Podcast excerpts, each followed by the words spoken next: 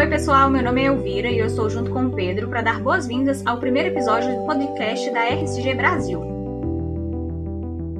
Isso mesmo, pessoal. E hoje a gente está aqui com alguns convidados para a gente falar um pouco sobre mercado de trabalho e outros assuntos que envolvem bioinformática e biologia computacional. Espero que vocês gostem. Um abraço.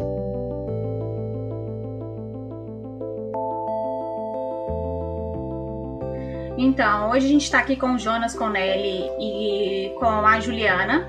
E agora a gente começa assim. Jonas, você pode falar seu nome, o que você faz, aonde você está e trabalha hoje, um vício e, e o que tem debaixo da sua cama? Um vício, ok. Uh, bom, meu nome é Jonas Weissman Gaiarsa, eu sou formado pela biotecnologia da USP, eu tenho doutorado por lá, fiz um pós-doc em genética na USP também, no departamento de genética. Um, eu hoje trabalho essencialmente na Juno Bio, que é uma empresa que trata de é, saúde feminina, do microbioma vaginal. E também faço um pouquinho de consultoria pela tal GCB Informática, que foi uma empresa que eu fundei aqui no Brasil há dois anos atrás. Uh, a Juno é uma empresa londrina e agora a gente está sendo incubado na aceleradora da Illumina, lá em Foster City. Um, eu. Um vício Uh, eu, eu, eu, não diria que é um vício, mas um, eu, eu sempre tenho uma preferência por deixar o mouse de lado e usar mais o teclado. É, é, é a forma como eu prefiro interagir com, com, com, minha, com minhas máquinas, de certa forma. Uh, e o que tem embaixo da minha cama tem meus sapatos agora. E aí, Nelly, você é a mesma coisa. Seu nome, o que você faz, aonde, um vício e o que tem debaixo da sua cama. Bom dia, gente. É, meu nome é Nelly, eu sou aluno de doutorado da UFMG, do curso do programa de pós-graduação em bioinformática. Eu também trabalho no Instituto Europeu de Bioinformática, no, no arquivo de estrutura de proteína, o Protein Data Bank uh, aqui em, em, Cambridge, na Inglaterra. Meu vício, eu tenho tantos vícios, mas pode ser cerveja. Adoro tomar uma cervejinha. E embaixo da minha cama tem um monte de tralha, porque eu, basicamente meu guarda-roupa fica embaixo da cama. ok, ok. Juliana, nos escuta? É, bom dia. O meu nome é Juliana. É, em junho agora defendi meu doutorado em bioinformática. Então, no momento, eu estou no período chamado limbo, mas aguardando que daqui a pouquinho eu comece o meu pós-doutorado na Universidade de Copenhague, na Dinamarca. É, então, eu estou nesse processo de visto e tudo assim, bonitinho. É, o que, que eu tenho embaixo da minha cama, eu não sei, mas o que eu tenho me atrapalhando aqui é um gato correndo loucamente, pulando no meu computador tudo. então, é mais ou menos isso. Seu vício, Ju? Meu vício? Nossa senhora, acho que eu tenho tantos vícios, mas eu acho que é comer hambúrguer com bacon. Não sei. Isso é uma virtude, não é um vício, tá ótimo. é um vício, hambúrguer, bacon e coca zero. Isso é verdade, você almoçava isso. Todo dia.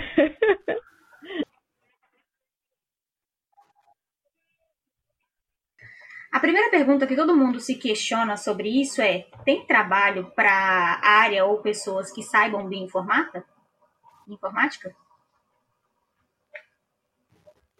Bom, eu posso falar da minha perspectiva?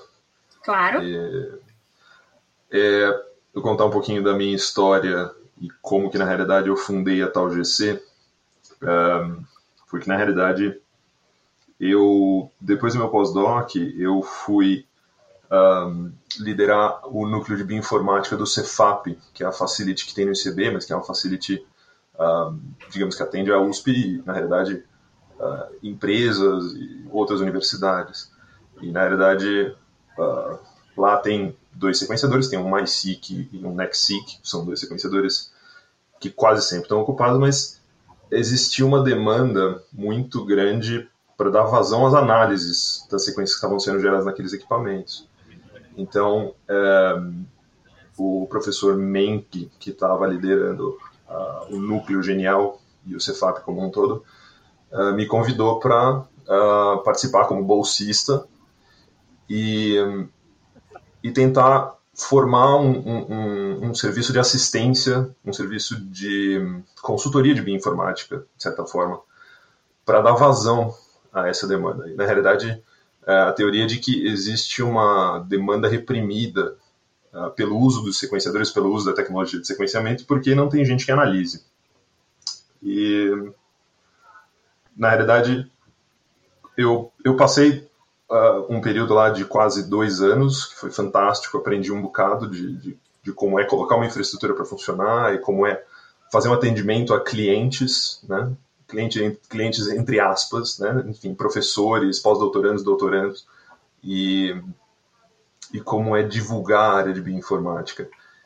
E no final desse período que eu fiquei lá, eu, eu já estava, já digamos assim, com uma, uh, um, um, contingente de pessoas que sempre me procuravam para pedir aconselhamento. E na realidade, essa é uma coisa que eu me esforço bastante no serviço de consultoria, que é tentar trazer o Bioinformata o quanto antes no processo de desenho de um projeto de pesquisa ou do desenho experimental, para de fato conseguir dar definição para o experimento, para de fato conseguir chegar mais próximo de responder a pergunta biológica que está por trás.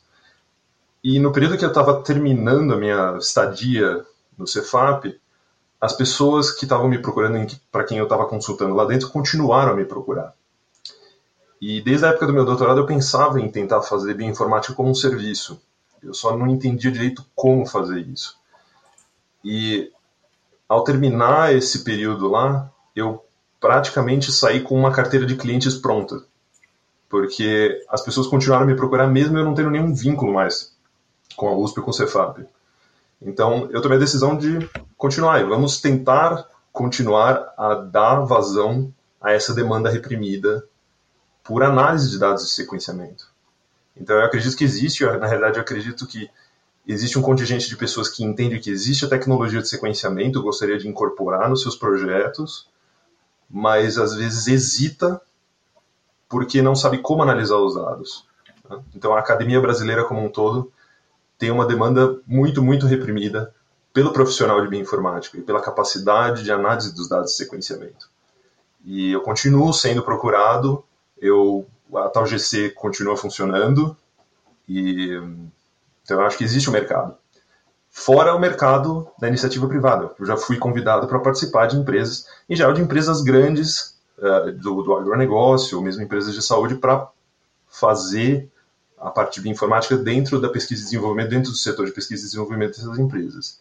Um, eu acredito que uh, fazendo da forma como eu estou fazendo, na forma de uma consultoria, eu consigo atender os dois. Eu já trabalhei com empresas e continuo contribuindo para o desenvolvimento acadêmico. Eu ainda atendo a professores e pós-doutorandos da USP, da UFESP, da Unesp, da UFAM, uh, enfim, de várias, várias universidades. Então, eu acredito que sim, existe espaço. E, na realidade, existe uma demanda reprimidíssima por esse profissional.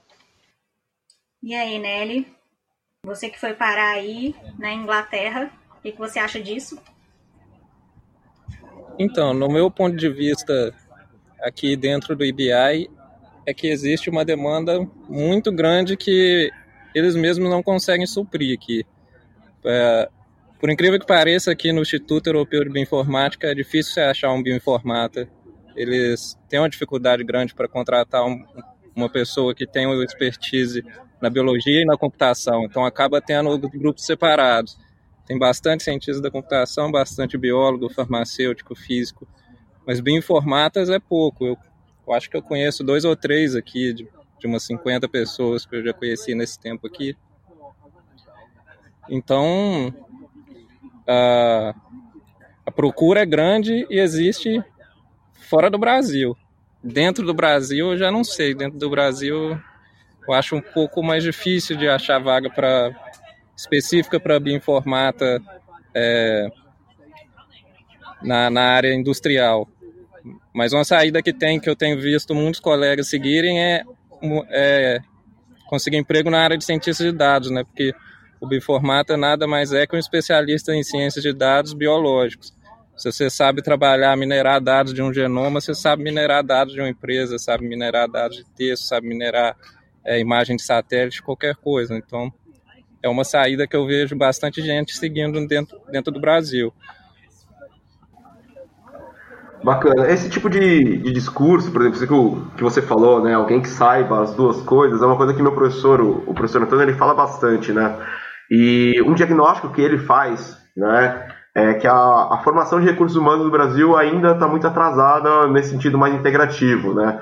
Inclusive a universidade da qual faço parte agora, a UFABC, ela tenta cobrir um pouco essa, essa, esse gap, né, de pessoas que saibam as duas coisas e que, na verdade, às vezes nem identifiquem como duas coisas, né? Você saber biologia, informática, ou saber minerar dados e interagir né, de, de todas as formas, né? Então, eu não, sei exatamente qual a resposta para isso, no sentido da formação de recursos humanos para essa demanda, né? Mas acredito que a, que a UFABC tem tentado dar uma resposta mais adequada que, a, que as demais universidades nesse sentido.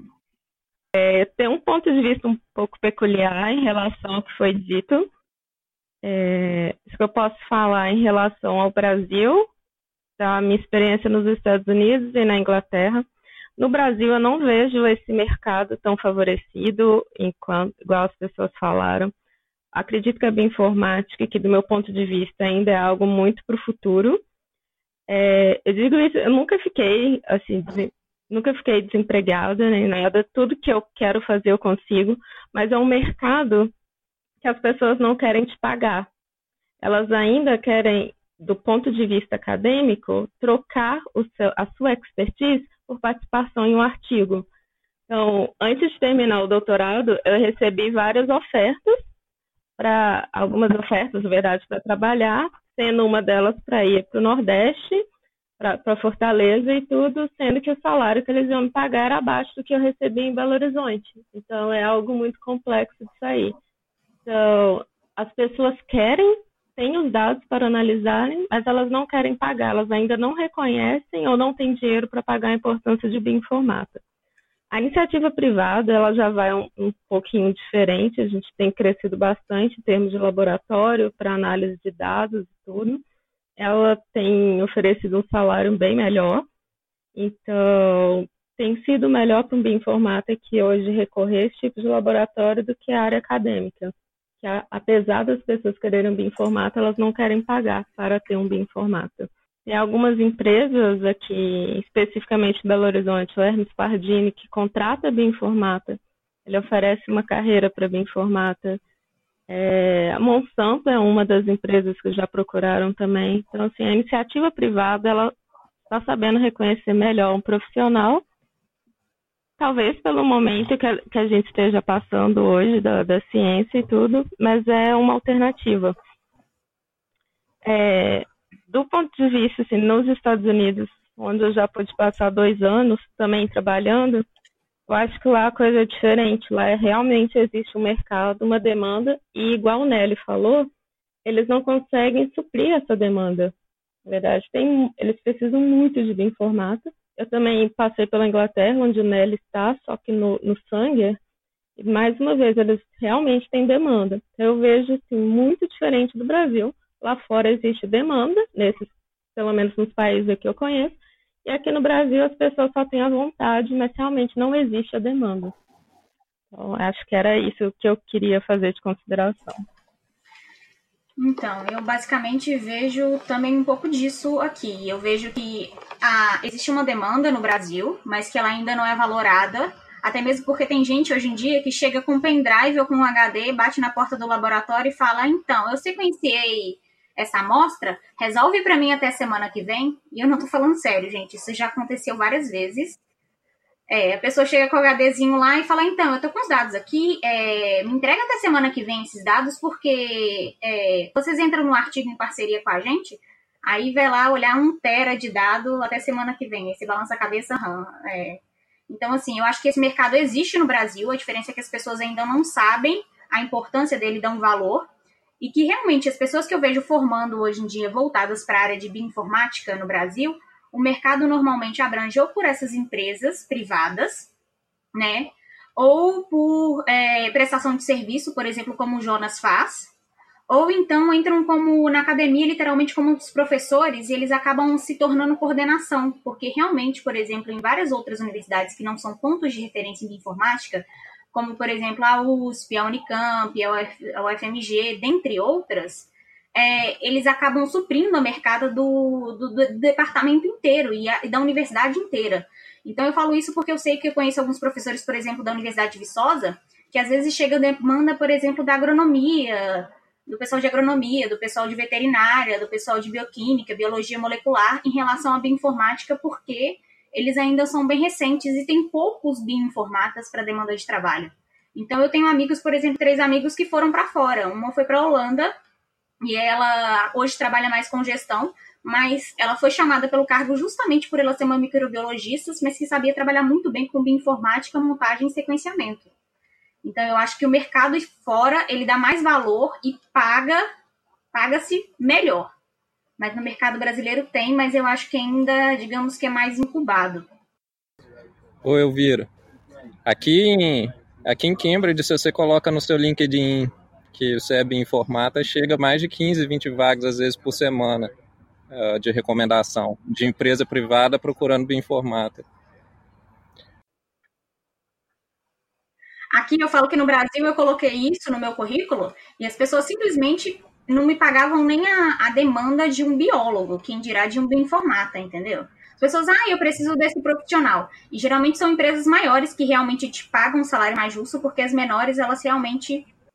Cara, pagar um salário normal de nem de um biólogo é, é, é pedir, é, é, sacanagem, né? Quando eu disse que uh, aqui no, no IBI eles têm dificuldade de contratar bem formata, é porque, tipo, realmente, às vezes, ele, muitas vezes eles contratam um cientista da computação que não sabe nem o que é uma proteína, treina ele para ele trabalhar aqui, porque eles não conseguem. Eu, é, eu, eu, na realidade, eu acho que a gente vai acabar discutindo isso eventualmente, essa questão de trazer pessoas da área de ciência da computação para a bioinformática, e eu, eu, já, eu já tive que lidar com os dois paradigmas, de trazer uma pessoa que tem uma formação de biologia que não entende absolutamente nada ou muito pouco de estatística ou da área de TI ou de computação, de programação. É, enfim, você tem que ensinar o outro complemento para a pessoa, digamos assim. Eu, eu ainda não consegui decidir o que, que é mais difícil, se é ensinar biologia para um computeiro ou ensinar computação para um biólogo eu posso dizer que da experiência que eu tive com alguns ICs e um mestrando, de que na realidade você ter o background de biologia e ensinar a computação produz melhores resultados. Tá? Pode ser um pouco polêmica essa opinião, mas eu digo que ter a base de biologia é fundamental. E começar pela base de biologia acho que é fundamental. Eu acho que um curso de graduação em bioinformática, como meio que já está se amoldando em algumas universidades, pelo menos já escutei falar da, da, de que está se montando o currículo de graduação em bioinformática, uh, em pelo menos duas universidades, é começar pela biologia e depois dar uns instrumentos de computação.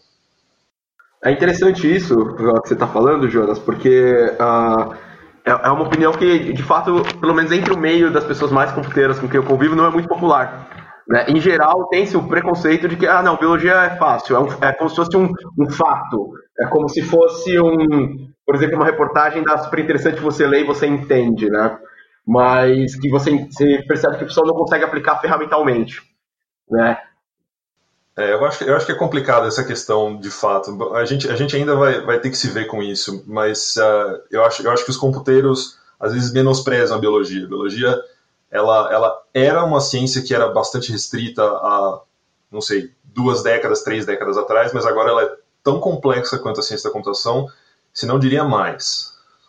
É, do meu ponto de vista de cientista da computação, eu discordo completamente, porque o que eu vejo é o oposto. Eu conheço, dos meus seis anos na, trabalhando com bioinformática, eu conheço dois ou três biólogos que entendem de ciência da computação. Você pode falar, esse cara entende ciência da computação, ele consegue pegar o um emprego é, de um cientista da computação no mercado de trabalho para trabalhar qualquer, com qualquer coisa.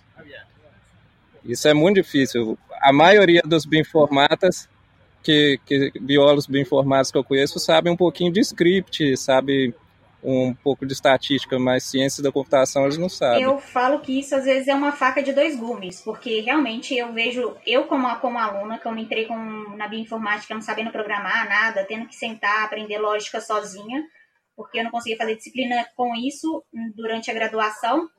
É, eu vi a dificuldade, por exemplo, do, do pessoal que entrava na biologia em aprender programação, aprender lógica, aprender sistemas, depois aprender grafos mas também, apesar da demanda e da estrutura de trabalhar com dados, que eu vi o pessoal da computação trabalhando muito melhor, de forma muito mais ágil que um biólogo, eu consegui, às vezes, extrair muito mais dados e ver muito mais a perspectiva no, na pequena escala e na maior escala do que o cientista da computação.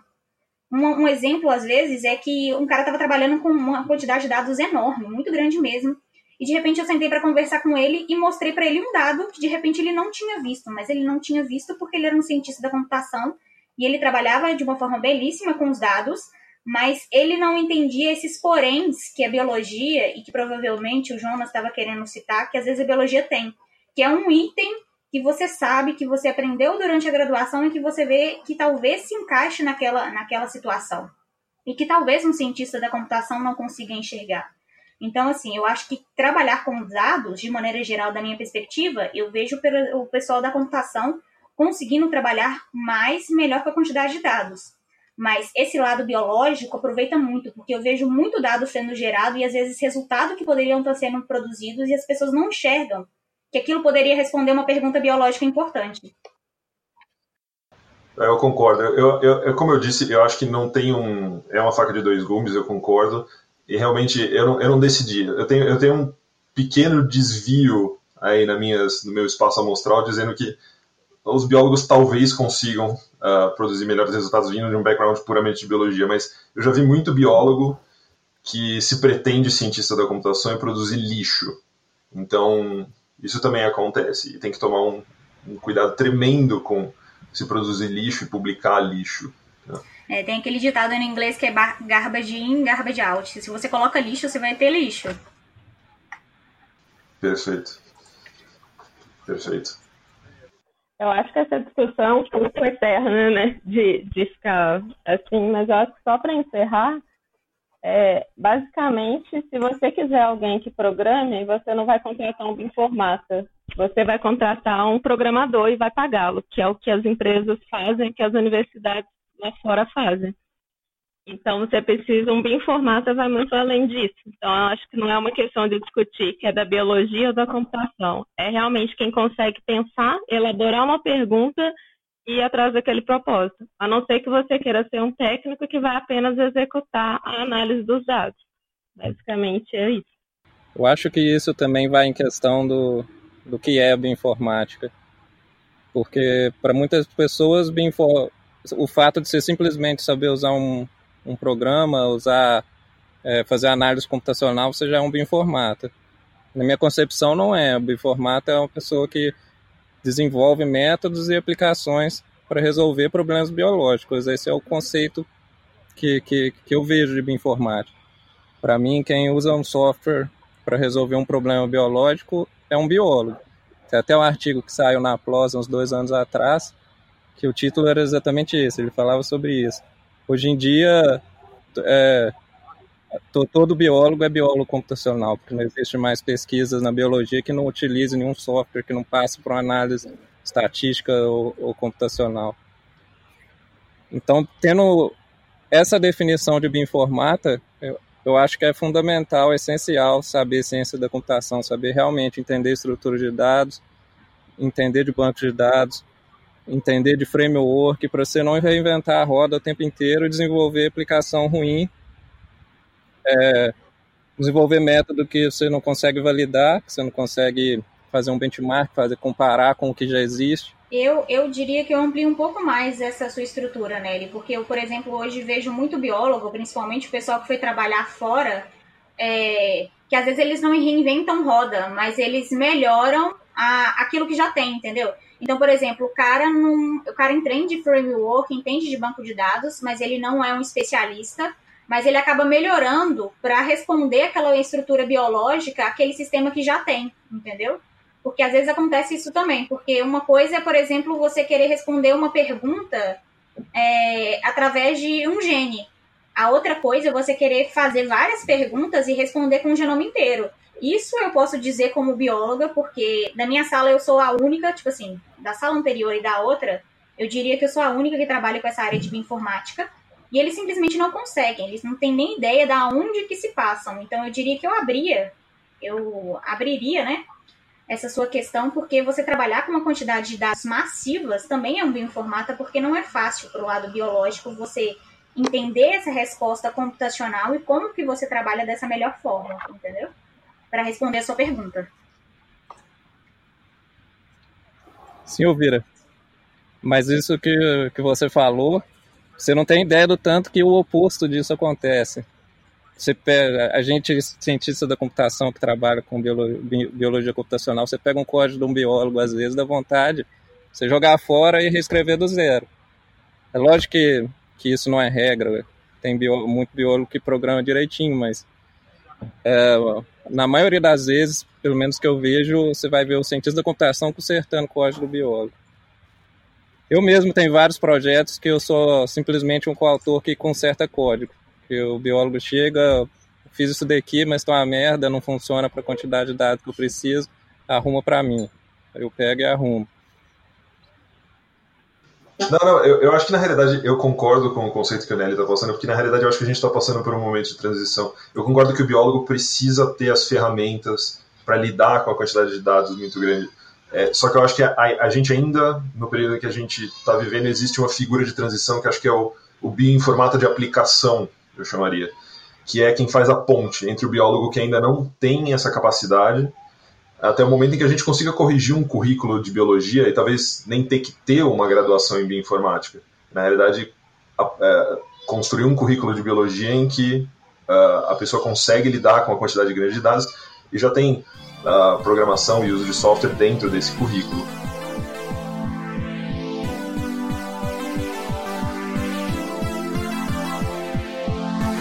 Isso aí, pessoal. Esse foi o primeiro episódio dessa série de podcasts que a gente vai soltar. Espero que vocês tenham gostado. Um abraço.